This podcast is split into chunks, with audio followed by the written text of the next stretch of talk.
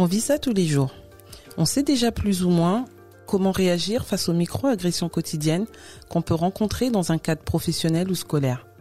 On a tous eu cette conversation avec nos parents qui nous ont appris à faire profil bas et à nous distinguer par le mérite. Vous vous souvenez de ce prof imbu de son autorité intellectuelle qui vous a dit « Toi, tu deviendras jamais rien dans la vie ».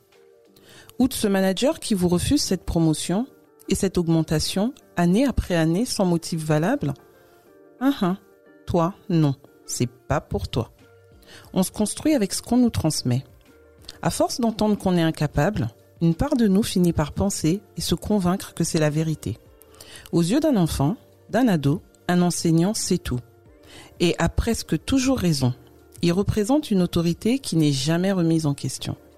Donc oui, ces personnes ont un ascendant sur la construction de nos vies d'adultes. Dans ce podcast, nous allons tenter de déconstruire tout ça. Je suis Aurore Fukissa. J'ai créé le plafond de verre pour que l'on puisse raconter nos expériences et celles d'autres personnes racisées qui ont accepté de nous partager leur parcours scolaire et professionnel, ainsi que les stratégies pour accéder à une belle variété de métiers. Je vous souhaite la bienvenue sur le plafond de verre, le podcast qui parle de la vie professionnelle et de l'orientation scolaire des personnes racisées. À bientôt!